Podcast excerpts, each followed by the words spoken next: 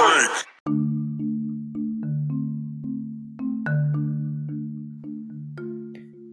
everyone, my name is John. I live in Ramat Gan and teach in Tel Aviv uh, uh in Shevach Mafet, 7th graders, 9th graders, 10th graders, uh, 11th and 12th graders. Uh, and today I'm going to talk about uh, growth mindset. Uh, so let's start. So, mindset theory was developed by Stanford University psychologist Carol Dweck. She divided mindsets into two kinds a fixed mindset and a growth mindset. Students with a fixed mindset believe that they have a fixed amount of abilities. These students think that their success depends on their talent and intelligence. However, students with a growth mindset do not believe in talent. They suppose that they can develop their abilities and intelligence.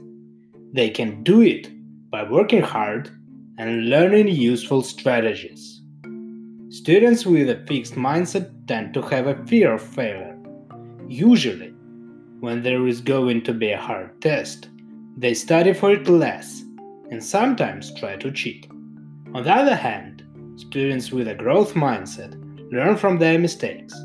They are not afraid of facing difficulties. Instead, they see a challenge as an opportunity to improve. Professor Carol Dweck suggests that every time we face a challenge and work hard on it, our brain forms new connections. She says, it just makes us smarter, and we have to explain to our students that they have a chance to become smarter.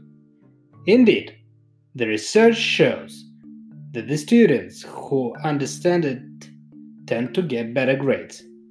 Scientists have discovered that parents play an important part in forming children's fixed mindsets.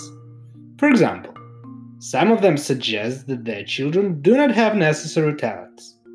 According to the research, it's not good to blame your child for bad grades or being lazy, and parents should never compare a child with brothers, sisters, and friends because it can harm their relationships.